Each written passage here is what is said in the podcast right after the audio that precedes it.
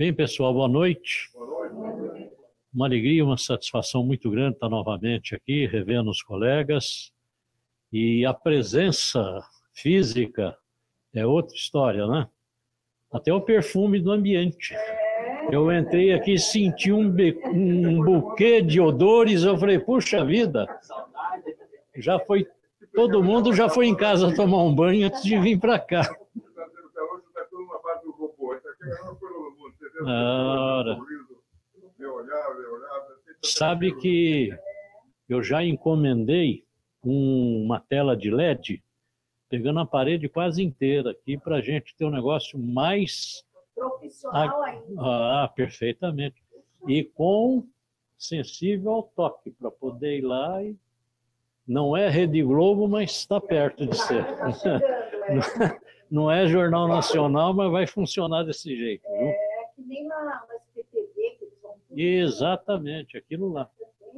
Agora eu tinha o microfone. Ah, tá aí para colocar aqui o microfone para pergunta, né? Eu tirei ah. agora, né? achei que eu posso usar esse ou ela usar aquele, Não, mas esse fica bem. fixo aqui para pergunta. Tá bom. Tá bom? É uma, essa recomendação de deixar as perguntas para o final, Boa.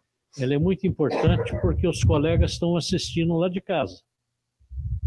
E aí, o que que acontece? Quando alguém aqui faz um comentário, quem está em casa não escuta. Aí a palestrante vai e responde o colega aqui, o outro fica lá em casa, fica que nem doido, perdido, ele não sabe o que está se tratando, ele perde a, a, linha do raciocínio, né?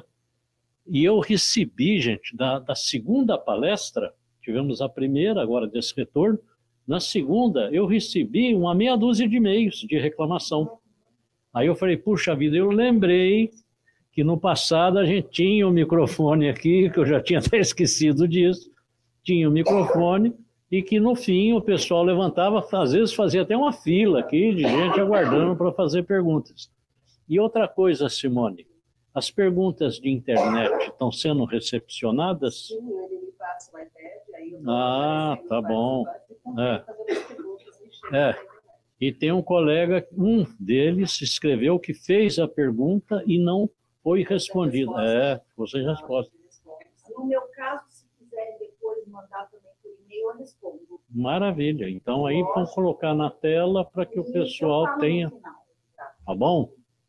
Bom, gente, feitas essas recomendações, eu vou aqui fazer uma breve apresentação da nossa palestrante e aí eu vou me retirar, vou lá para minha sala despachar. Vocês acreditam que todos os e-mails de corretores quem responde sou eu? E essa semana eu comecei a distribuir por temas. Eu comecei a distribuir para os chefes de setores, para diminuir a carga, porque eu não estava conseguindo fazer mais nada. Né? Já o meu celular, mais de 100 mil pessoas têm o número do meu celular. Então vocês imaginam como é que está o WhatsApp. Né? E aí eu estou ficando quase doido. Então distribuí os e-mails e deixei para decisões somente os e-mails de questões administrativas internas e questões mais complexas de fiscalização, polícia, justiça federal, coisas assim. Bom, nem isso eu estou conseguindo fazer. Então, porque o assédio é tão grande, tanta gente querendo falar e com esse retorno pós-pandêmico, agora as pessoas começaram a retornar mesmo é, na conversa, então tem que ter tempo. E eu vou ter que fazer hora extra aí hoje, aproveitar que é rodízio do meu carro também e conseguir acertar as respostas, porque o CRES tem que andar, né? E tem que funcionar. Tá bom? Mas vamos lá então.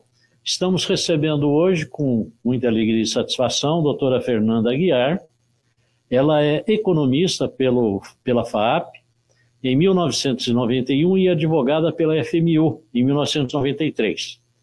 Pós-graduada em negócios imobiliários pela FAAP em 2006, com especialização em direito imobiliário pelo Secov em 2007. É sócia fundadora do escritório FCB Aguiar Advocacia, trabalha há 27 anos com direito imobiliário, ocupou cargos importantes de liderança em várias incorporadoras e construtoras de São Paulo.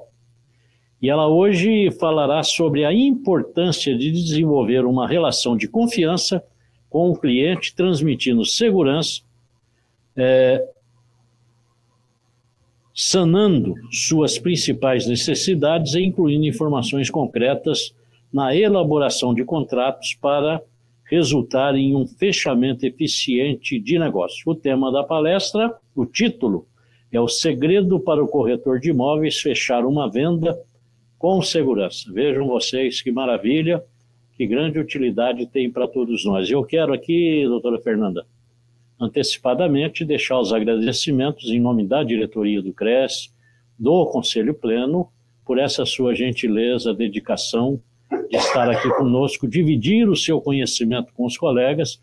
Tenho certeza que será muito útil para todos eles. Eu espero, agradeço muito o convite e espero ajudá-los um pouquinho com as nossas dificuldades do dia a dia, que a gente vai pegando aqui e ali aprendendo, para poder passar para vocês e fazer um bate-papo gostoso para trocar as informações né, do nosso dia a dia, que não é fácil. Maravilha. Muito obrigado. E eu estarei assistindo aqui na minha sala pelo YouTube. Tá bom? Gente, um abraço para todos vocês. Obrigado pela presença. E eu espero que todos se habituem a estar aqui às quartas-feiras, para que pelo menos a gente possa se cumprimentar. Tomar um né? Guaraná? Tomar um Guaraná, comer um sanduíche juntos aí e tá revendo, né? Trocando ideias, tá bom? Doutora, por favor. Obrigada, viu? Até mais. Até já. Obrigada, viu? igualmente. Até mais, até mais. Obrigado. Lembrando que nós estamos ao vivo pela TV Cresce, YouTube e Facebook. E aí, só ressaltando, então, o que o presidente comentou, se possível, puder deixar as perguntas para o final. Pode deixar. Que todos que estejam em casa assistindo também consigam ter esse sofrimento e, e, ratificando o que o presidente falou, se a gente não conseguir responder tudo aqui por causa do tempo, a gente, vocês mandam para mim a sua pergunta, que nós vamos responder rapidamente, uh, para vocês não ficarem com as dúvidas. Né? No nosso dia a dia, a gente precisa esclarecer o quanto antes, senão o cliente vai embora. Então, a gente realmente precisa ser rápido e acelerado nessas questões. Então, vou começar, começar, dá licença. Eu vou começar falando, primeiramente, agradecendo a presença de todos vocês e uh, querendo informar para vocês que eu acho que o, a gente precisa, o corretor hoje, ele tem muita informação no YouTube, tem informação gratuita, cursos maravilhosos, por sinal, nós vamos fazer um ano que vem com pessoas maravilhosas do mercado imobiliário, só uh, professores VIPs do, da área imobiliária para vocês. Depois eu passo, vou passar a, a divulgação desse curso. Mas hoje eu acho que o principal que a gente tem a falar é sobre a segurança na hora da venda e compra. E vou falar um pouquinho também, se vocês me permitirem, da locação. Da locação é mais rápido, porque não estava no tema, mas eu achei importante falar um pouquinho para vocês, porque é, é mais trabalhoso a, a, a, locação, mas nós também temos que tomar cuidado, apesar de ser um contrato mais simples, nós temos que tomar cuidado com alguns pontos, porque a gente sabe que nós somos corresponsáveis na venda ou na locação. Então, nós temos um artigo no Código Civil, eu vou passar aqui, são meus dados. Quem precisar falar comigo, esses são uh, as minhas mídias. E eu tenho um canal de YouTube também, só para corretores de imóveis, onde eu dou dicas jurídicas para corretores de imóveis de um minuto, um minuto e meio, só para a gente lembrar algumas coisinhas que a gente vê no dia a dia. Então, quem quiser assistir, também eu tenho esse canal de YouTube. Então, aqui é a introdução, que a gente sabe que quando vai fazer uma venda e compra ou uma locação, nós temos que tomar uma série de providências, uma série de cuidados, porque nós temos uh, consequências legais, que está no Código Civil, no artigo 723, em seu parágrafo único, que a gente pode, as pessoas podem acionar uh, os corretores, se eles não ficarem satisfeitos com o negócio, com uma ação de perdas e danos. Então, hoje, a gente precisa tomar muito cuidado, principalmente com isso, e LGPD não está, não é o assunto tema hoje, mas os corretores têm que tomar muito cuidado ao receber as informações de dados pessoais das pessoas, porque o, o órgão que regula o LGPD, uh, ah, eles estão uh, notificando os corretores também para tomarmos cuidado, então, com essa documentação, quando a gente recebe, a gente arquivar direitinho e por tempo limitado. Então, hoje, a nossa preocupação da análise desses documentos é evitar a fraude, fraude contra o credor, se há um credor no, é, referente ao, ao patrimônio do vendedor, se o vendedor tiver alguma dívida, e contra fraude à execução. Quando já há uma ação de execução, a gente tem que tomar ciência para que não gere essa fraude e perca aquela negociação. Então, tanto a, a fraude contra o credor como a fraude à execução, ela pode gerar a, a, o retorno daquela venda, mesmo que registrado na matrícula, o juiz pode cancelar aquela venda, voltando para o status quo ante, como era antes, ou ainda penhorar um imóvel que tenha sido vendido erroneamente, sem poder ter sido vendido em virtude de já, já haver alguma execução. Então, uh, quando isso ocorre, que a gente tem que tomar cuidado, quando o vendedor ele está se desfazendo do seu patrimônio para poder burlar a nossa lei e a, as nossas as, as ações contra os credores, a favor, perdão, dos credores. Qual é aqui? Eu vou começar, como eu falei para vocês, falando de locação. Então, quais as principais, uh, os principais documentos que a gente deve pedir na, quando vai fechar uma locação? Lá no escritório, a gente pede sempre essa ficha preenchida e assinada pelo proponente, pode ser em PDF. Por quê? Porque, às vezes, se você precisar depois entrar com uma ação, essa ficha ajuda muito, em muitos casos. Então, eu sempre peço essa ficha preenchida, de preferência à mão, porque eu também sou das antigas, então isso mostra que foi a pessoa mesmo que preencheu, que aquelas ah, informações são verídicas, ele que preencheu, o próprio eh, proponente, e sempre assinada. Geralmente, as fichas que eu recebo nunca vêm assinada pelo proponente, mas é muito importante que venha assinada, porque mostra um vínculo, e isso a gente pode utilizar na justiça. Uh, sempre a gente tira um Serasa com score para saber se a pessoa tem algum apontamento no nome dele. Se for casado, do casal. Se for empresa, da empresa e dos sócios. Comprovação de renda, Sempre que você for analisar uma comprovação de renda, até para pegar financiamento, os bancos utilizam até 25% do salário ou da renda líquida da pessoa. Ele não pode comprometer mais que isso, porque senão isso pode gerar depois uma descompensação na sua parte financeira, no seu controle financeiro da sua vida. Então, a gente geralmente calcula até 25% do salário e solicita para quem é CLT os três últimos olerites, quem não tem vínculo empregatício, os extratos bancários, o imposto de renda, e às vezes a gente pede o decore.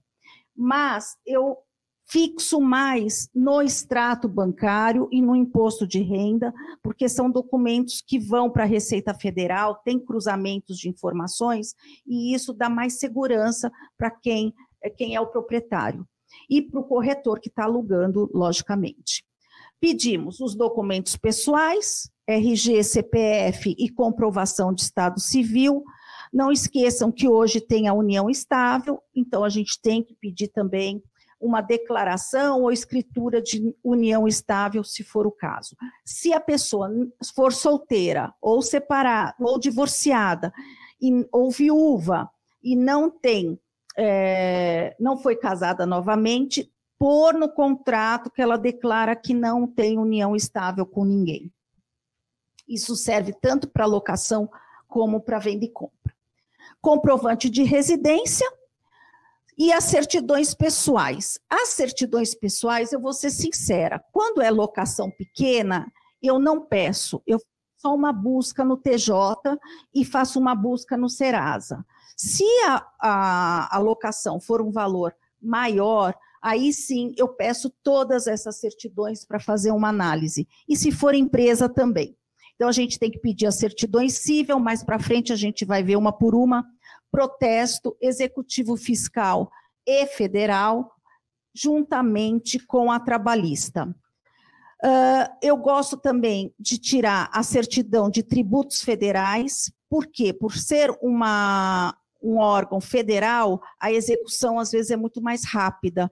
Então, a gente precisa saber se eles estão em dia com a Receita Federal e outra, se vier uma certidão positiva uh, com, uh, com efeito de negativa, gente, não esqueçam de pedir o extrato do, da dívida que eles estão fazendo o acordo na Receita Federal. Porque às vezes a pessoa tem essa certidão, o cartório para escritura aceita, para locação aceita, mas ele tem um débito altíssimo que está sendo dividido, parcelado. Se ele deixar de pagar uma parcela, cancela o acordo. Então, todas essas certidões, civil, protesto, executivo fiscal, federal, a maioria delas é só de protesto, que é cara aqui em São Paulo, eu não sei nos outros estados, aqui na cidade de São Paulo é cara. Mas as demais a gente pode tirar pelo site e é tudo gratuito não podemos esquecer que cada certidão tem uma validade que vem escrito na certidão. Então, nós temos também que prestar atenção à validade dessas certidões. Não adianta fechar um negócio de 2023 com uma certidão de 2020. Proponentes para locação, pessoa jurídica. Então, se for uma pessoa jurídica, nós temos que pedir a mais contrato social e todas as alterações contratuais procuração, se a empresa for uh, representada por um procurador, o cartão do CNPJ, o último balanço e três últimos balancetes da empresa, faturamento dos últimos seis meses e telefones de fornecedores como referência para a gente poder, se um dia precisar, ligar para os fornecedores para verificar se eles estão realmente pagando em dia. Outra coisa que eu acho importante quando é pessoa jurídica, como eu já falei, é tirar certidões pessoais da empresa e dos seus sócios. Do procurador não precisa de certidões, ele é só um procurador. Ele não é nem dono da empresa e nem administrador da empresa. Ele só está representando a empresa lá na hora como um procurador. Uh, geralmente, balanço, balancetes e faturamento dos últimos seis meses a empresa tem através do seu contador, porque precisa ter isso em dia uh, para ter lá uh, contabilmente apresentar. Então, ele é fácil para a empresa providenciar isso. Isso não pode ser uma desculpa para a empresa, porque eles têm que ter isso uh, em ordem. Todo, todo mês tem que estar em dia com essa documentação.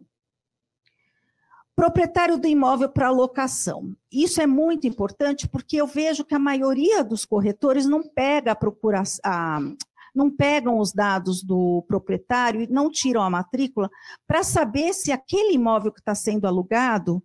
Olha, peguei isso hoje. Agora lembrando, peguei um contrato tá, de um amigo do meu filho que tem 23 anos, primeiro aluguel, vai morar sozinho, e ele me mandou uma matrícula no nome de uma pessoa e o contrato de locação em nome de outra. Então, quem estava alugando não era a mesma pessoa que estava na matrícula. Aí nós temos que entender o porquê. Se tem um instrumento de gaveta, se tem um contrato, se não tem, se foi erro, ou se a pessoa só tem a posse do imóvel. Então, isso aconteceu hoje comigo. O que nós precisamos pedir do proprietário? Documentos pessoais. A matrícula atualizada é importantíssima, justamente para a gente saber se essa pessoa é mesmo a proprietária do imóvel. O IPTU, porque nós precisamos definir qual é o valor do, do, do, do IPTU e se o IPTU está sendo pago. Porque essa semana eu recebi uma, semana passada recebi a reclamação de um inquilino que recebeu a notificação da prefeitura que o proprietário não tinha pago o IPTU. E ele ficou super bravo, constrangido, porque ele paga o proprietário e o proprietário não, não paga o boleto do IPTU. As últimas contas de consumo, porque ele vai ter que transferir essas contas para o nome dele, e o último boleto de condomínio, mas não é o último pagamento, comprovante de pagamento. Eu peço o boleto do condomínio, porque lá vão ter todas as despesas que aquele condomínio está tendo.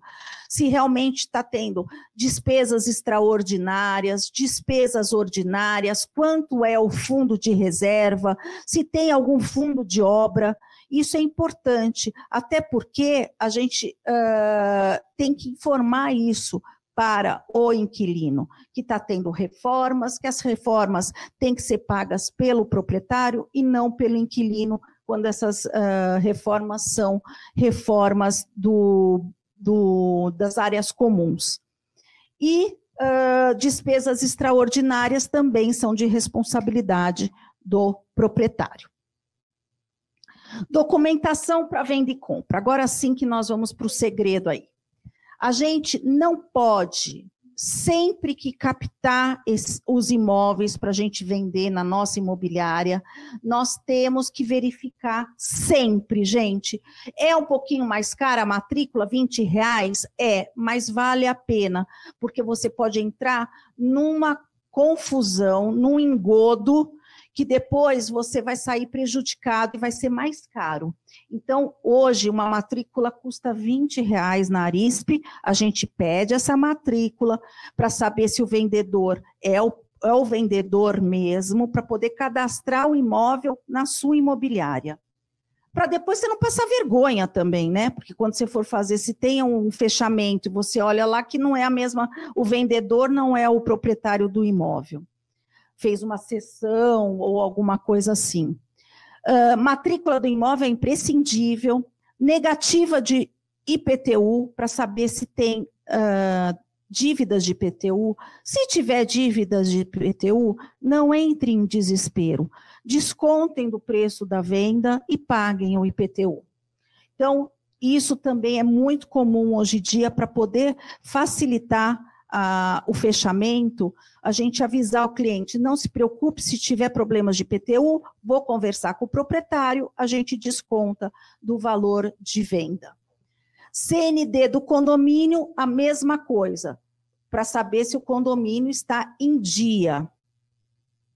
Se não estiver em dia, também não tem problema. Vamos ver em que pé que está essa situação, se está em execução, se não está, porque a gente vai ter que uh, abrir isso para o nosso cliente quando ele vier procurar para comprar esse imóvel.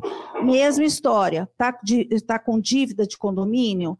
Posso abater do valor da venda e compra?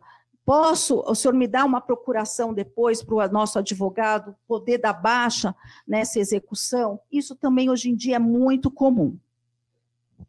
E Uh, o último boleto de condomínio pago, que é como eu falei, para saber o que, que realmente está uh, sendo cobrado naquele condomínio.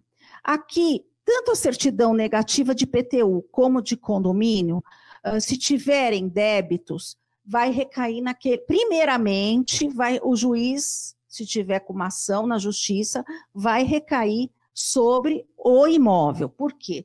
Porque é uma obrigação próprio terreno que a gente chama. Uh, porém, eu tenho visto em Sorocaba e um outro município aqui perto de São Paulo que os juízes já estão também hipotecando e outros imóveis do proprietário, não só o apartamento, indo atrás do apartamento, mas indo atrás de outros bens também do proprietário que deixou essa dívida existir. Documentação para venda e compra. Então, a gente assinou o contrato, pegamos essa documentação, lançamos no sistema, hoje houve um lead, vamos assinar, o, o, o, comprador gostou do imóvel, assinamos o contrato, não esqueçam sempre de pedir uma proposta também assinada, Sempre essa proposta tem que ser assinada ou por e-mail, porque isso é um documento hábil se a gente precisar cobrar nossos honorários na justiça.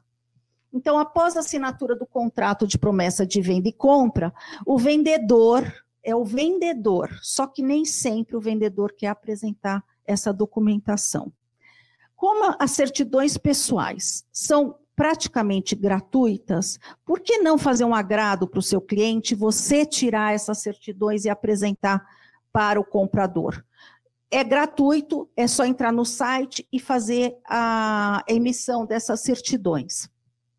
A certidão criminal já a gente não consegue se não tiver a documentação, o RG, a filiação, na verdade, a filiação dos vendedores. Então, a gente vai precisar da documentação pessoal dos vendedores para tirar as certidões criminais. Porque hoje a gente pede certidões criminais, principalmente agora nos últimos tempos, por causa da Lava Jato, que também já peguei alguns apartamentos uh, grandes, de valores altos, que estavam uh, relacionados com a Lava Jato. Então, nós temos que tomar cuidado e pedir essas certidões dos vendedores e das empresas se for uh, pessoa jurídica que esteja vendendo. Essas certidões, o comum é que seja apresentado pelo vendedor, como eu falei. Se não foi, vamos ajudá-lo, a gente pede essas certidões e apresenta essas certidões. Veio algum apontamento? Veio certidão positiva da Receita? Vamos pedir os extratos e os esclarecimentos. Aí, a, aí começa aquela discussão. Não, eu não vou mostrar nada, não, eu não quero, não isso, não aquilo. Tem certos documentos e extratos que a gente consegue puxar. Tem, por exemplo, de IPTU, a gente consegue. Agora, da Receita Federal, infelizmente, a gente não consegue puxar. Então, eles são obrigados, o vendedor é obrigado a apresentar esse extrato de dívida que ele fez na Receita Federal e provavelmente está em acordo uh, interno administrativo. E não esqueçam, deixou de pagar uma parcela, a Receita Federal devolve toda a dívida para para o, o, devedor. Então, nós temos que tomar muito cuidado quando tiver apontamento, principalmente no âmbito federal. Justiça civil distribuidores cíveis, se tiver apontamento, precisamos tirar aquele print no TJ, que qualquer pessoa pode tirar. Se houver, se tiver naquele print algum problema um pouco mais grave, aí nós precisamos pedir esclarecimentos mesmo para o vendedor. Tudo isso eu estou falando, gente, para facilitar o negócio, para a gente não ficar desgastando o vendedor, o comprador. Eu acho que isso é o papel do corretor fazer todo esse trabalho, montar uma pasta bonita, uh, mandar isso por e-mail ou até se quiser fisicamente, mas é o papel do corretor. Ele tem que fazer essa essa análise, até porque nós temos a ação de perdas e danos que pode ocorrer. Então, isso é obrigatório a gente fazer documentação, certidões de esclarecimento, como eu falei, são as certidões de objeto e pé. Geralmente essas certidões de objeto e pé demoram muito, então mais fácil pedir cópia do processo. Eles entram no site, se o processo já foi, é, já, já está sendo é, digital, é muito mais fácil imprimir, ou se for físico, que é mais demorado, pedir uma cópia do processo não esquecendo, logicamente, dos documentos RG, CPF, certidão de casamento atualizado. Por que atualizado? Porque eu posso ter, uh, meu marido pode estar, ter falecido, eu posso ter me separado.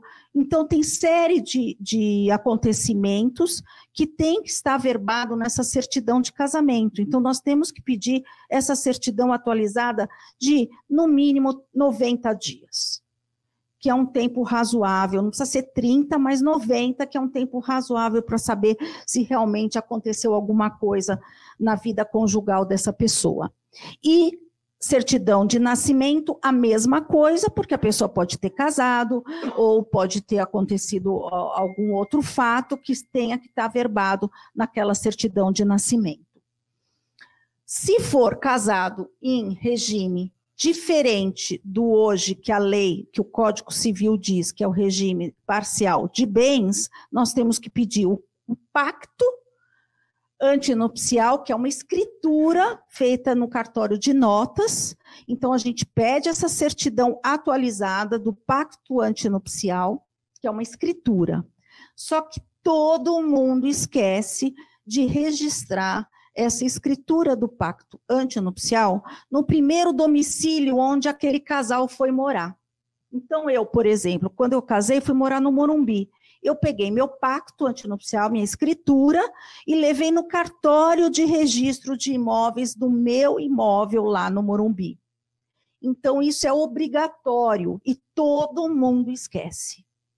Então, quando for pedir o pacto antinupcial, ele tem que vir com o registro do cartório de registro de imóveis da onde você morou a primeira vez depois que você casou se for registrado, ele vai ter um número de matrícula. Vai ter um número, exatamente, tem um número de matrícula e o livro é o auxiliar 3.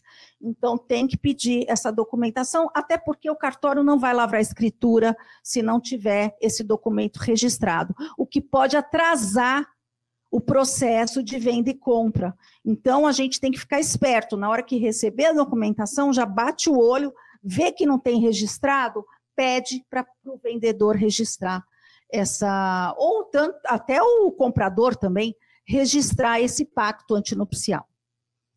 Do imóvel. Bom, o imóvel, nós temos também algumas certidões. Eu acho que dentre elas, a mais cara é a vintenária, que você tem que pedir. Por que 20 anos?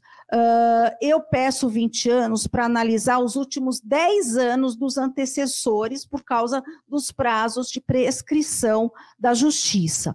Mas uh, eles, a certidão vintenária, ela vai me dar um histórico maior da vida daquele imóvel. O que é a matrícula? É a certidão, eu falo que é a certidão de nascimento do imóvel, onde vai constar tudo o que aconteceu naquele imóvel.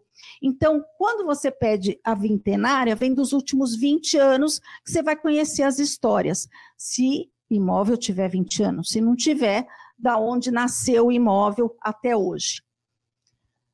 Nós temos que pedir a negativa, essa vintenária com negativa de ônus, para saber se tem hipoteca, se tem algum ônus que está envolvendo aquele imóvel. Uh, tem vários uh, ônus que, e alienações que podem estar neste imóvel, então a gente tem que pedir com negativa de ônus. Inclusive a locação, exatamente. É a matrícula com negativa de ônus. Certidão negativa de tributos municipais emitida pela prefeitura é a mesma história da locação. Aqui, como eu falei, a gente pode descontar conversando com o vendedor e o comprador, descontar do preço. Certidão de dados cadastrais, eu gosto para poder emitir o ITBI, porque ela vem com todas as informações do imóvel. Então, essa é mais chatinha para tirar na prefeitura mas é importante porque é mais fácil para a gente conferir o ITBI. Cópia da convenção de condomínio e regimento interno. Por quê? Porque na convenção de condomínio vai dizer se eu posso levar um pet naquele prédio, se aquele prédio comporta um pet, apesar que hoje em dia não vejo nenhum prédio sem poder utilizar, uh, sem poder ter cachorro, porque gato, pet, todo mundo hoje tem tudo isso. Eu mesmo tenho tudo lá: gato, cachorro, pato, papagaio. Então, que na minha época, no prédio onde eu moro hoje, que tem 60 anos, há 30 anos atrás não podia. E nós mudamos a convenção para que hoje a gente possa ter esses pets. Então, tem que pedir a convenção o comprador tem que ler essa convenção. É um documento super importante quando você está comprando um imóvel para saber quais foram uh, o que está sendo, o que pode ser feito no, no condomínio, quais são as obrigações do síndico, quais são a, a o que, que a, é, é, como que eu posso falar? São as normas do condomínio. Então, a gente tem que saber o que pode e o que não pode naquele prédio. Até para fazer a mudança, a gente também tem que ler o regimento interno, porque tem horário, tem uh, local, aquela rua às vezes não pode parar caminhão. Então, tudo isso o comprador tem que estar ciente através da convenção e do regimento interno. Certidão negativa de condomínio expedida pela administradora, porém assinada pelo síndico. Então, tem que estar assinada pelo síndico, tem que estar com firma reconhecida e com a ata que elegeu aquele síndico, porque qualquer pessoa pode assinar falando que é síndico e quando você vai ver na ata não é o síndico coisa nenhuma. Então tem que pedir a ata que elegeu o síndico quando saiu aquela, aquela certidão negativa, tá, pessoal?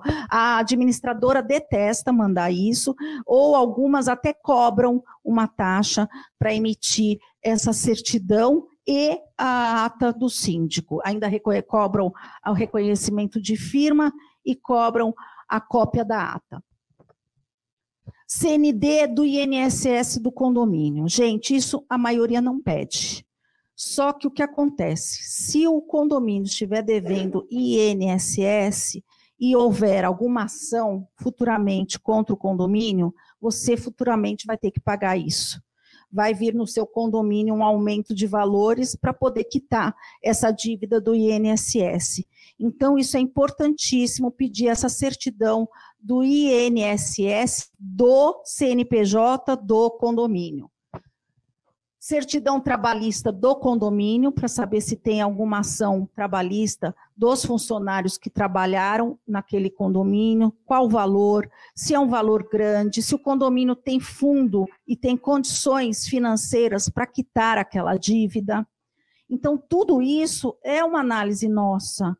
A gente tem a obrigação de fazer isso até para orientar o nosso cliente e a certidão de situação fiscal e enfitêutica do imóvel, através da SPU, ah, Secretaria do Patrimônio da União, essa é para quem uh, tem imóvel que está em regiões que o. A, oi? Rural. Rural também, mas pode ser no litoral também.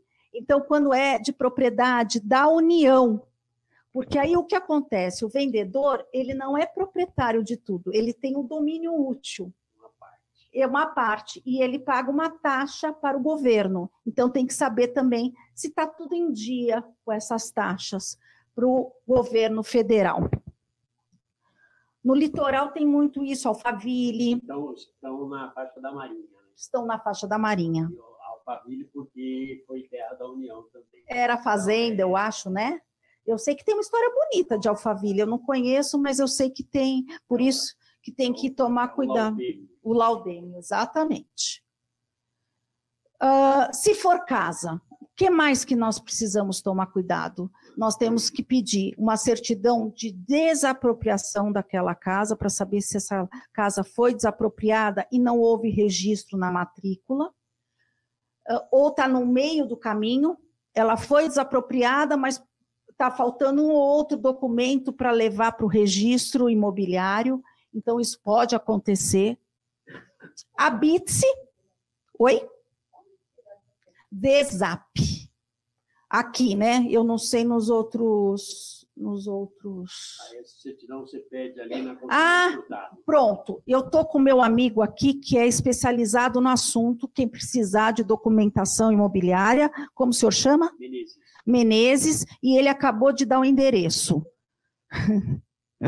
Isso é muito bom, viu, seu Menezes? Quer dar seu telefone? Pode falar. 9, 11 9 9161 6562. Despachante? É bolso de colete, documentação imobiliária. Olha, bolso de colete famosa, é, de documentação imobiliária. Então, quem precisar, tá aí o Menezes para ajudar a gente. 011 9 9161 9161 6562. 6562. Nós precisamos saber se tem a BITSE, porque se não tiver a BITSE e você for fazer uma reforma futuramente, vai te dar problema.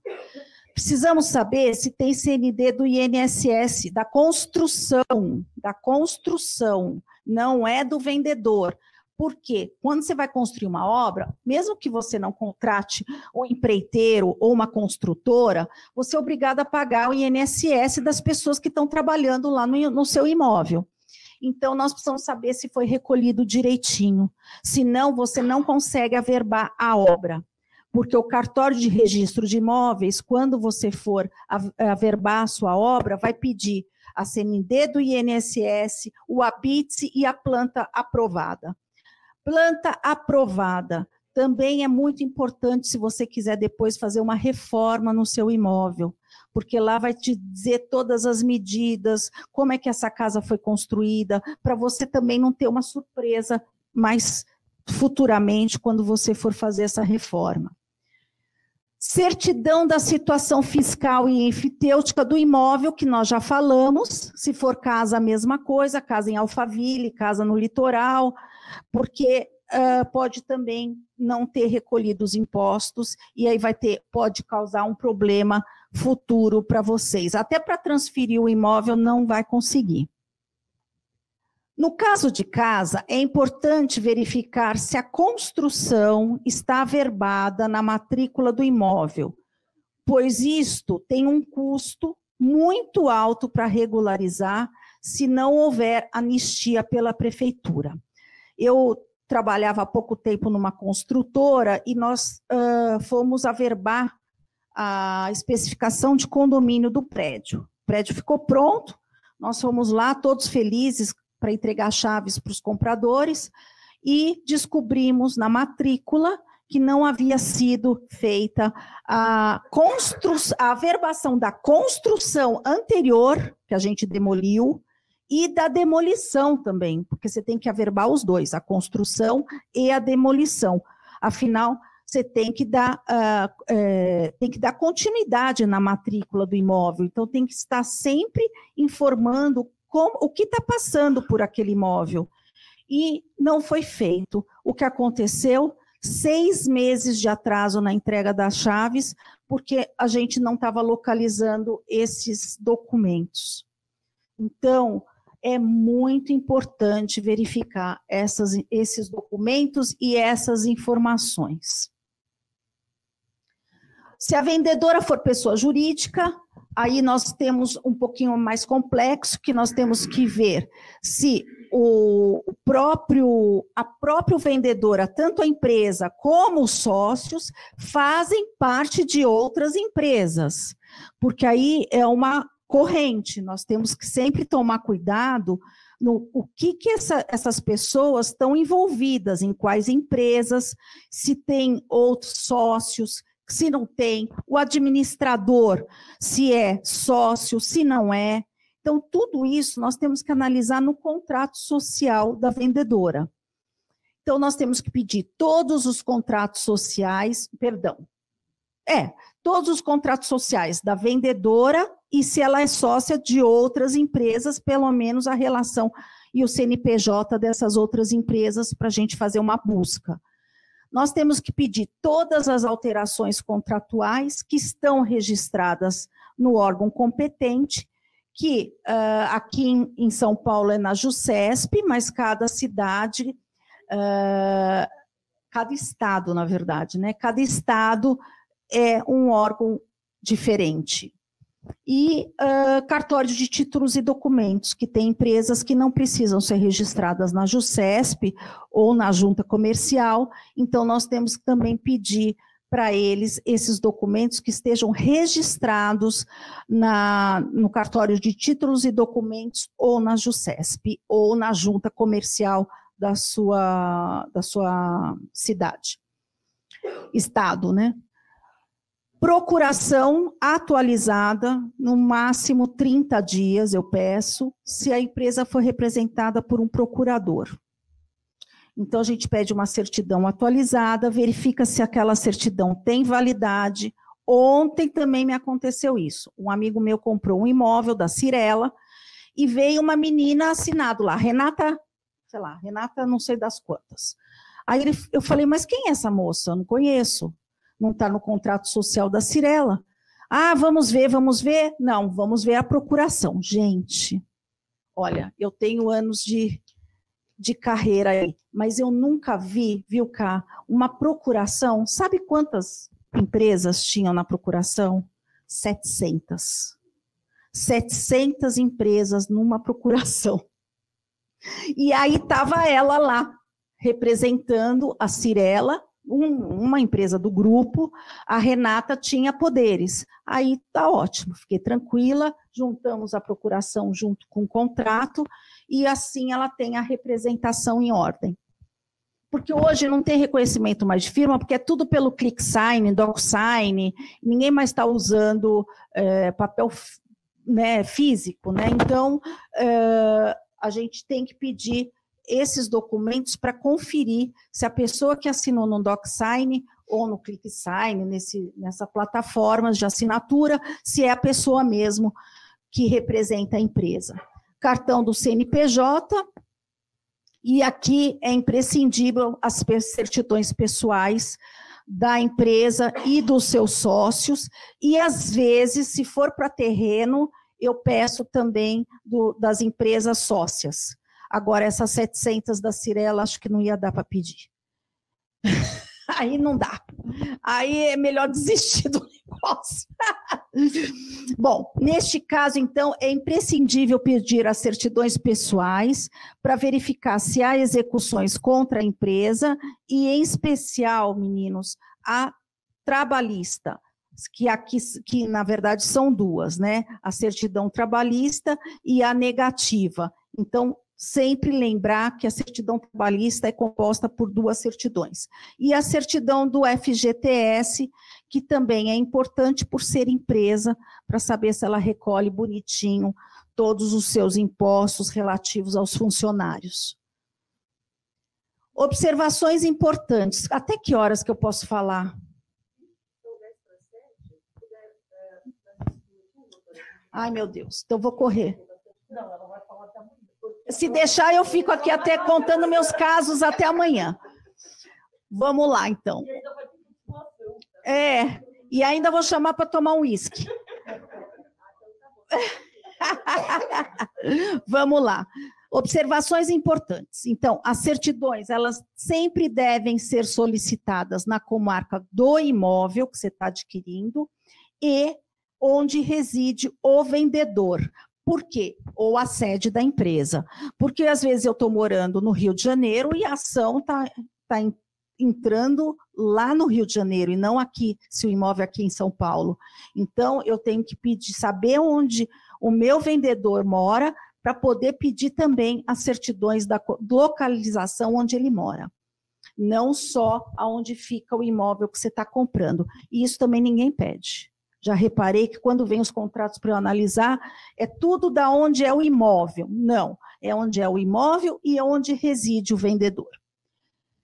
Quem paga as certidões na praxe de mercado é sempre o vendedor, porém, como eu falei, um segredo nosso aqui é a gente tirar essas certidões, a maioria é gratuita, e apresentar isso uh, gratuitamente para o seu cliente, que eles vão ficar muito satisfeitos. Se do exame da documentação ou da não apresentação de algum desses documentos resultar não ser seguro ao comprador a efetivação da aquisição sempre firme, boa e valiosa, ele poderá sim solicitar a rescisão contratual e o corretor vai perder a sua venda e vai perder a sua comissão. Não tem jeito, porque aquilo pode gerar um prejuízo muito grande. Então, só após essa documentação que eu sugiro vocês efetuarem os valores maiores daquela, falar para o seu cliente efetuar os pagamentos daquela venda e até ir para uma escritura depois do exame de toda essa documentação. Que hoje em dia isso sai rápido se não tiver apontamento, né? Então, acredito que em 48, 72 horas a gente fecha uma negociação com as certidões.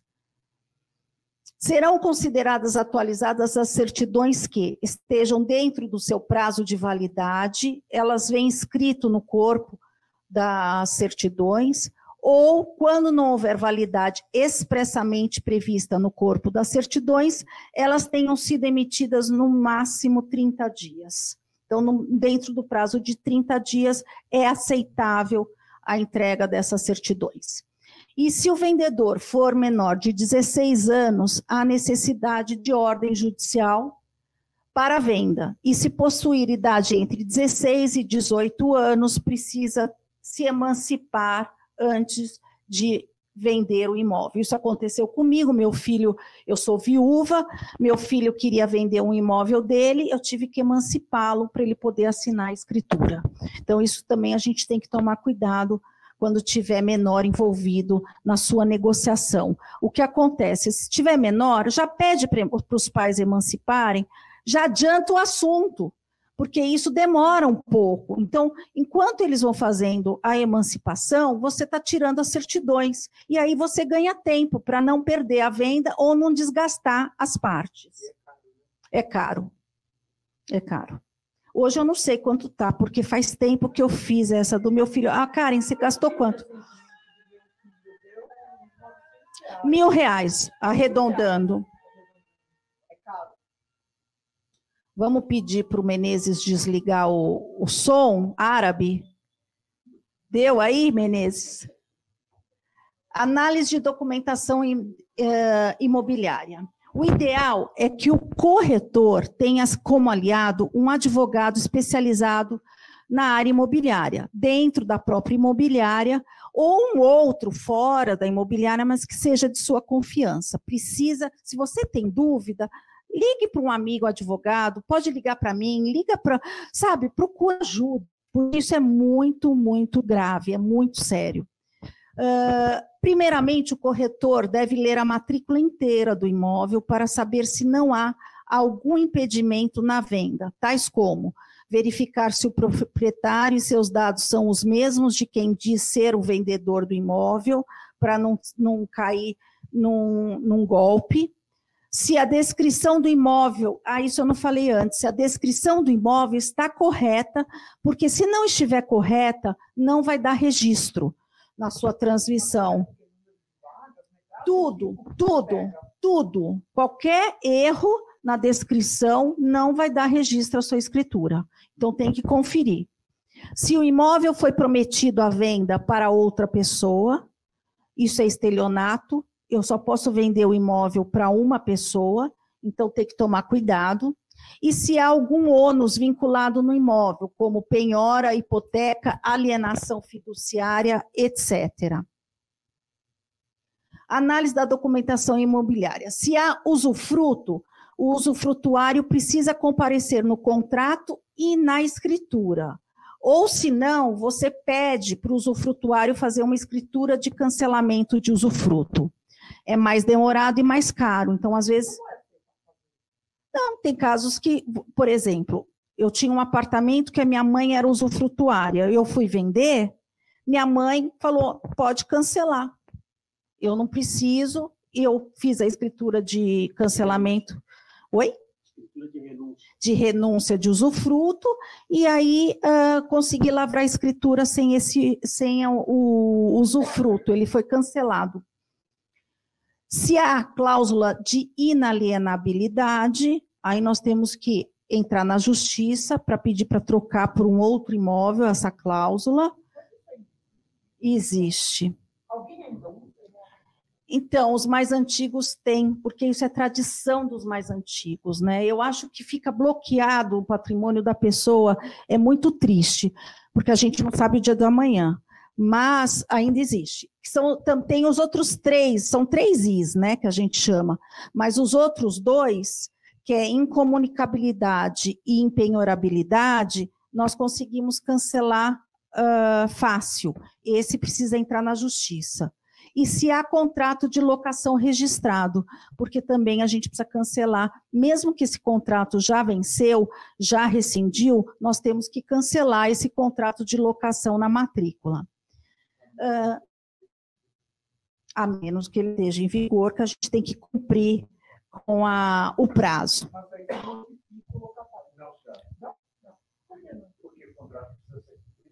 A gente tem que cumprir.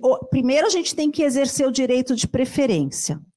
E uh, se ele falar que não, se o inquilino falar não, não quero comprar, vocês vão ter que cumprir com o meu contrato quando vocês forem vender, porque ele está registrado na matrícula. Há quanto tempo o vendedor possui imóvel em seu nome? Menos de 10 anos, como eu falei para vocês, é preciso analisar as certidões dos antecessores. Eu, eu hoje, antes eu usava 20 anos, hoje eu uso 10 anos e tem gente que usa 5. Eu acho que 10 anos é um tempo bem seguro para vocês analisarem as certidões.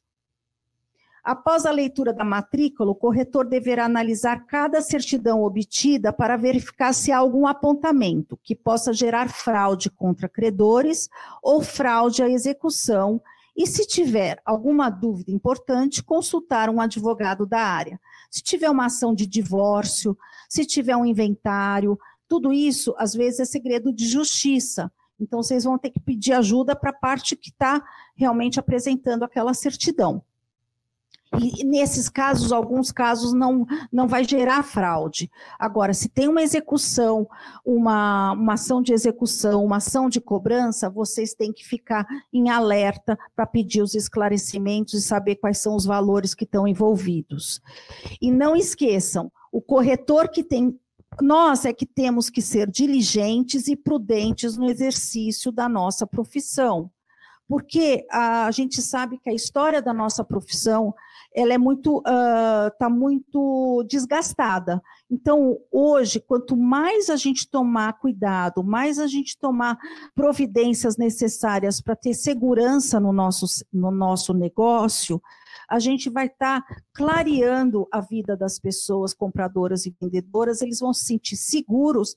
E outra, vão te procurar novamente para os novos casos, para outros casos, eles vão virar clientes uh, assíduos e fiéis a vocês. Então, sempre é bom fazer um plus a mais, um agrado a mais, fechou o negócio, manda uma champanhe para o seu cliente, uma flor, para a compradora, ou vai no apartamento, deixa um sabonetinho, um, um sabonete líquido, algum. É tão gostoso ganhar uma lembrancinha, um agrado. Quem não gosta de ganhar um agrado? Isso não custa nada para nós. Nós vamos estar tá ganhando uma comissão boa, tira uns 100 reais e fornece um, um agrado para o seu cliente, que eu tenho certeza que ele vai retornar a vocês. Eu espero ter ajudado vocês com as suas dúvidas. Eu vou falar agora, vou esclarecer as suas dúvidas. Qualquer coisa, vocês podem entrar em contato comigo. Esse é meu WhatsApp. Fiquem Perfeito. à vontade. Muito obrigada. Perfeito, doutora. Eu vou antes. Obrigada, gente. Tá bom.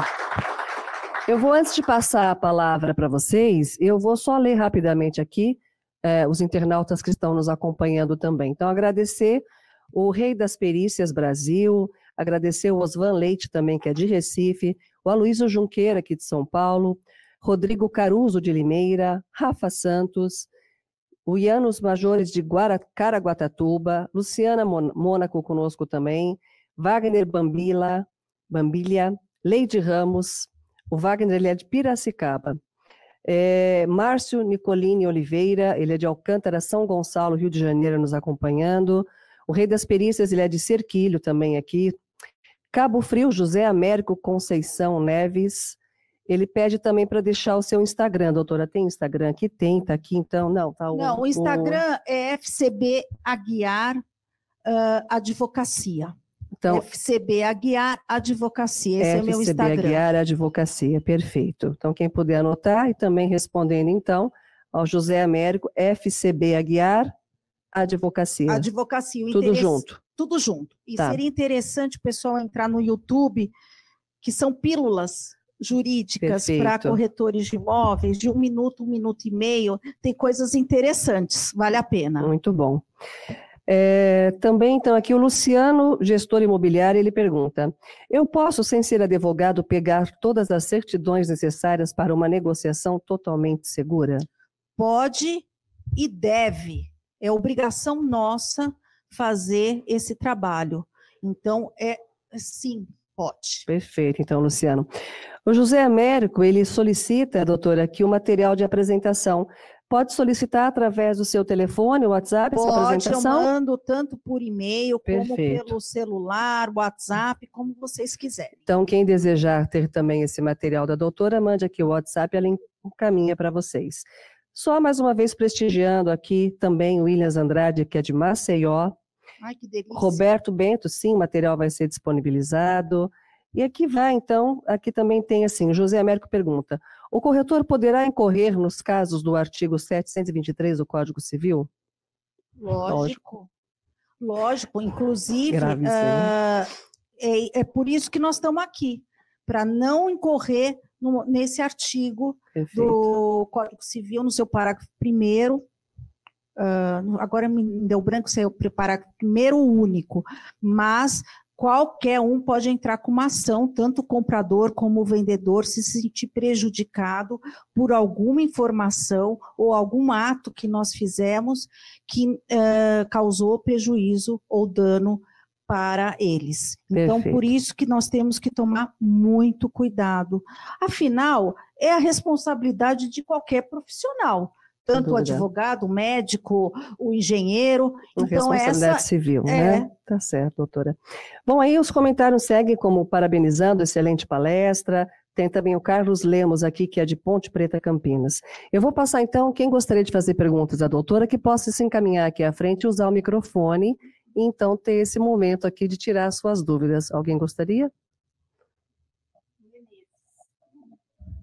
Boa noite, boa noite a todos, boa noite à nossa palestrante. Na verdade, eu queria só complementar um comentário em relação à verbação da área construída, porque quando a gente fala aqui, o internauta não ouve. Quando, quando ela falou em relação à área construída e falou da CND, eh, você tem duas situações. Tem situações em que o imóvel está averbado, mas não consta a área construída, porque provavelmente essa verbação veio de, da transcrição, passou para abrir o matrícula e já abre a construção. Então, lá vem na matrícula um imóvel e seu terreno. Então, o imóvel está averbado, ele só não menciona qual é a área construída. Então, se você for vender esse imóvel através de um financiamento, o agente financeiro ele pode exigir que conste essa verbação. Você não consegue fazer essa verbação, como ela disse, sem a certidão do INSS, que na verdade ela é emitida pela Receita Federal. Então, se você tem eh, essa situação, você também consegue essa a CND da Receita Federal, ela é gratuita, o proprietário não vai pagar, entendeu? Se, se o imóvel for obra decadente e ele prova com documento da prefeitura que essa obra é decadente, a Receita Federal vai emitir essa certidão e com ela você, através de um requerimento, porque também no cartório você só faz a verbação eh, a requerimento da parte. O cartório ele não pratica ato no seu imóvel sem que você requeira. Então você junta a certidão, a CND, o documento da prefeitura que embasa o seu pedido e o cartório vai constar que o seu imóvel tem uma área construída.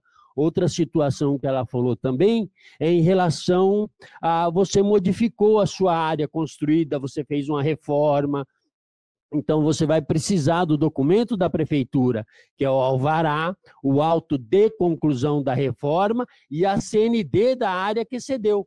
Entendeu? Senão também o cartório não faz a averbação. Em relação à certidão do IPTU, quando ela estava explicando, quando, como nós vendemos quando se trata de imóvel horizontal, é comum que a gente pede também um extrato Unicai.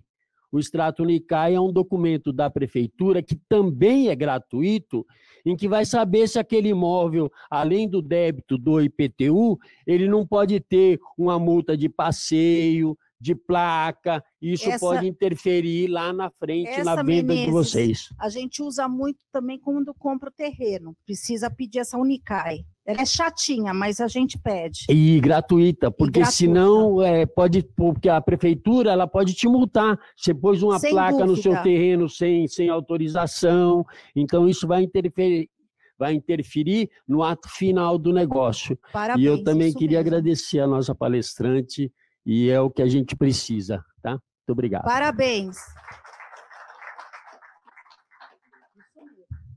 Eu vou só completar aqui. Nós temos o rei da Perícias do Brasil, que é de Cerquilho. Ele comenta eh, que ele gostaria de ter a resposta sobre a sua colocação. Então, ele coloca aqui, doutora Fernanda, A minha especialidade é perícias e avaliações de imóveis. Eu costumo enviar ao meu cliente uma FAQ, ficha de atendimento ao cliente, com observação de que os dados na FAQ fornecidos são único e exclusivo para o fornecimento de uma estimativa de honorários.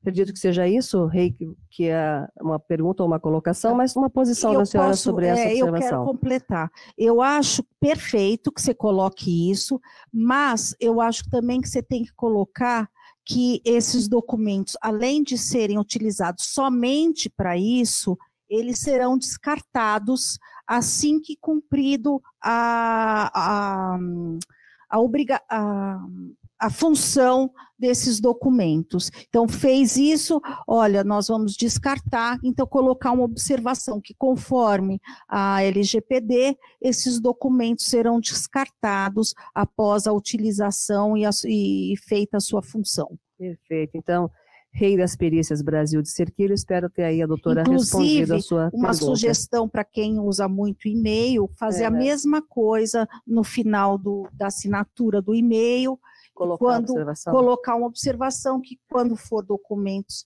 pessoais, eles ta- também serão utilizados somente para aquela função. Perfeito. Muito obrigada, doutora. Alguém mais gostaria, então, de pronunciar, de ter alguma dúvida? Acho que está bem alto o seu tom, pode ir, vamos lá. Oi, é, Fernanda, minha pergunta é o seguinte: quanto tempo leva esse processo quando não dá nenhuma zebra? Assim, em casos normais, que está tudo bem, quanto tempo o corretor deve esperar que vai levar para colocar expectativa? Não, para colocar expectativa nos clientes.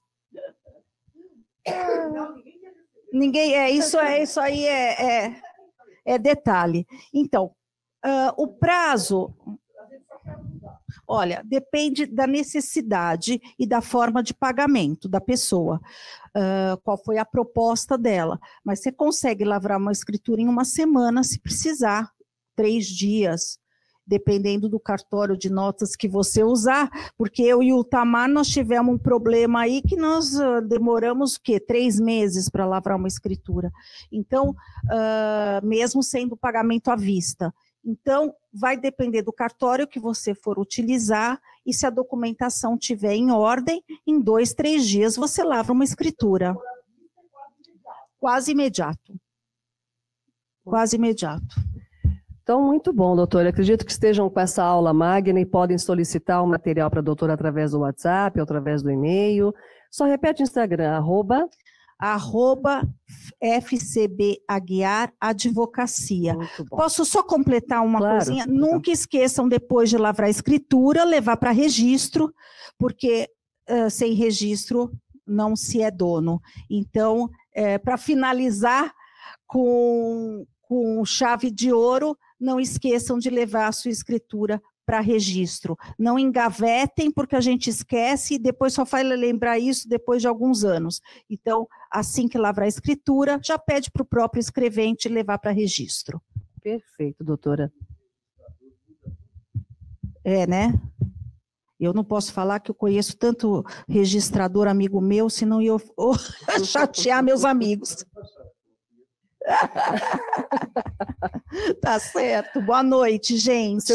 Ah, por, gentileza, pois não. senhor, pode falar ao microfone? Não, já. É, SPE. Ah, tá. Mas eu nunca tinha visto. Meu, eu fiquei encantada. Qual foi a, a empresa? da- A Cirela. Cirela tem um grupo né, de empresas, a mesma procuração, 700. 700. É, maravilha. Bom, Tomara. senhores, senhores, senhoras, eu gostaria de pedir ao doutor Saad, que está aqui conosco, o senhor poderia fazer a honra, em nome do presidente, em nome dos colegas, entregar o nosso certificado à doutora Fernanda? Por Quem é o favor. doutor Saad? É. Ai, que bonito. É o Cresce É um 70 7092. Seu Cresce é o 7092. Zero, é 7092. Perfeito. Então, vou solicitar que o senhor entregue, 62 anos. pois que o senhor faça a honra da 62 casa, então, entregando o certificado à doutora. Vai ser uma honra para mim, viu? Muito obrigado. Muito obrigado por passar tanta coisa boa. A gente só sabe que durante a idade a gente não sabe nada. Tem que aprender.